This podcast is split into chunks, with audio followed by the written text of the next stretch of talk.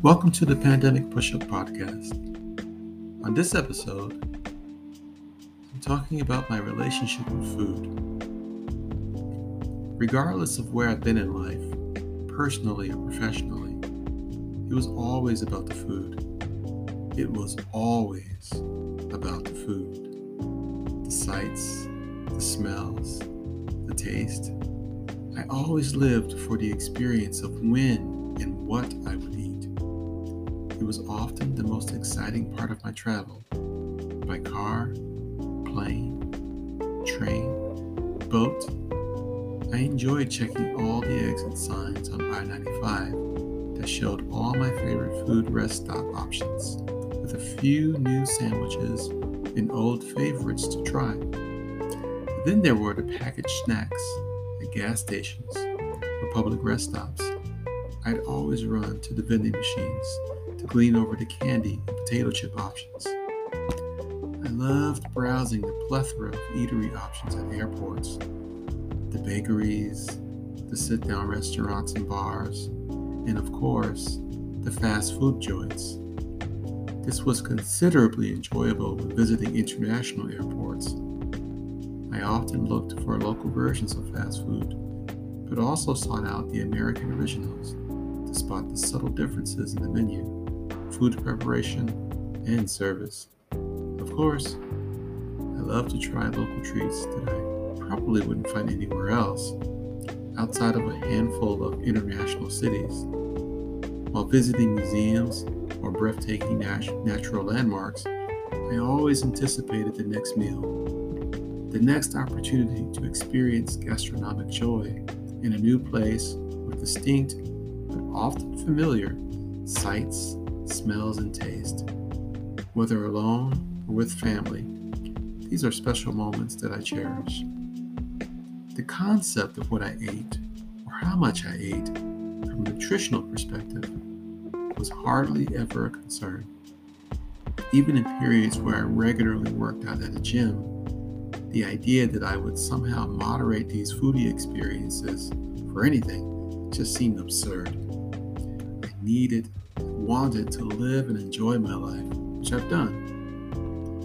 Over the last 10 to 15 years, food has been an especially integral part of some very important relationships and life experiences, including the birth of children, the gathering of extended family and friends from different cultures, the celebration of professional accomplishments, and the stressful moments of life transitions. Somehow, food whether familiar or comforting, or new and adventurous, has always been at the center of these moments. It was very seldom a time that I would seriously consider the careful monitoring of what I ate or how much I ate. In the back of my mind, I knew such a concept was supported by science, but I simply indulged myself, literally and figuratively, in the idea that I needed to enjoy life in those special moments that seem to always involve tasty treats of some kind.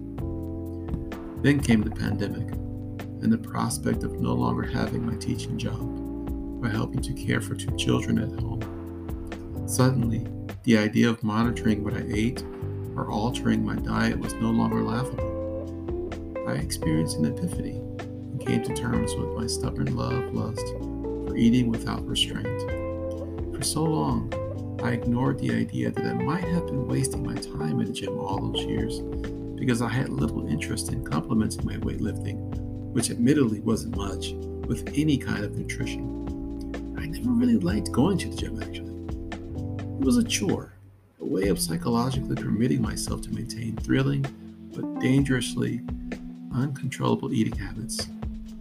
So in March 2020, I took the proverbial plunge off the cliff and decided to see what life would be like as a person who ate reasonably sized portions.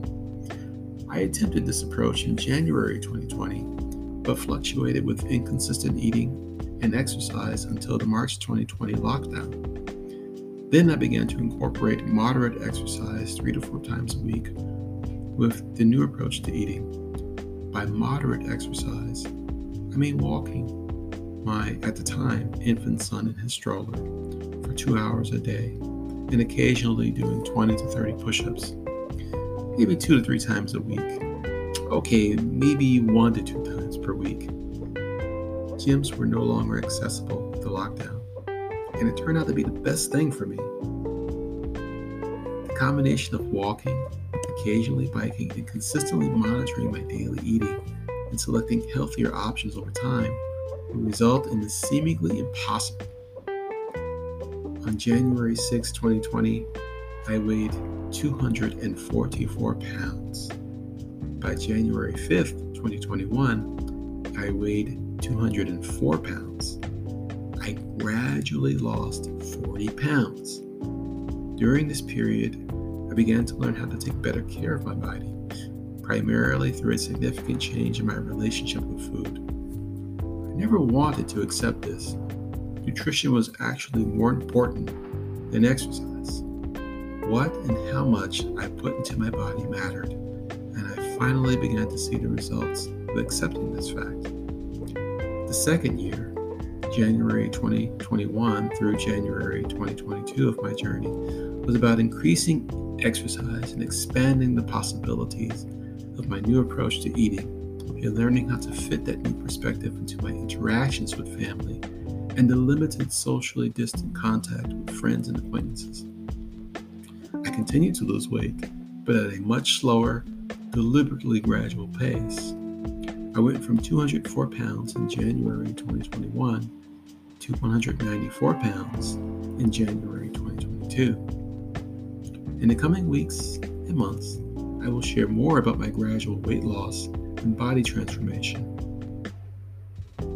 how they have forever shaped my relationship with food, gradually affected my body composition, and significantly impacted my wardrobe. Why? Because I am an average sedentary man who realized through a sustained effort of sensible eating, born out of a sense of dis- disappointment and despair, it was indeed possible to find a healthier version of myself. Thanks for listening to today's episode.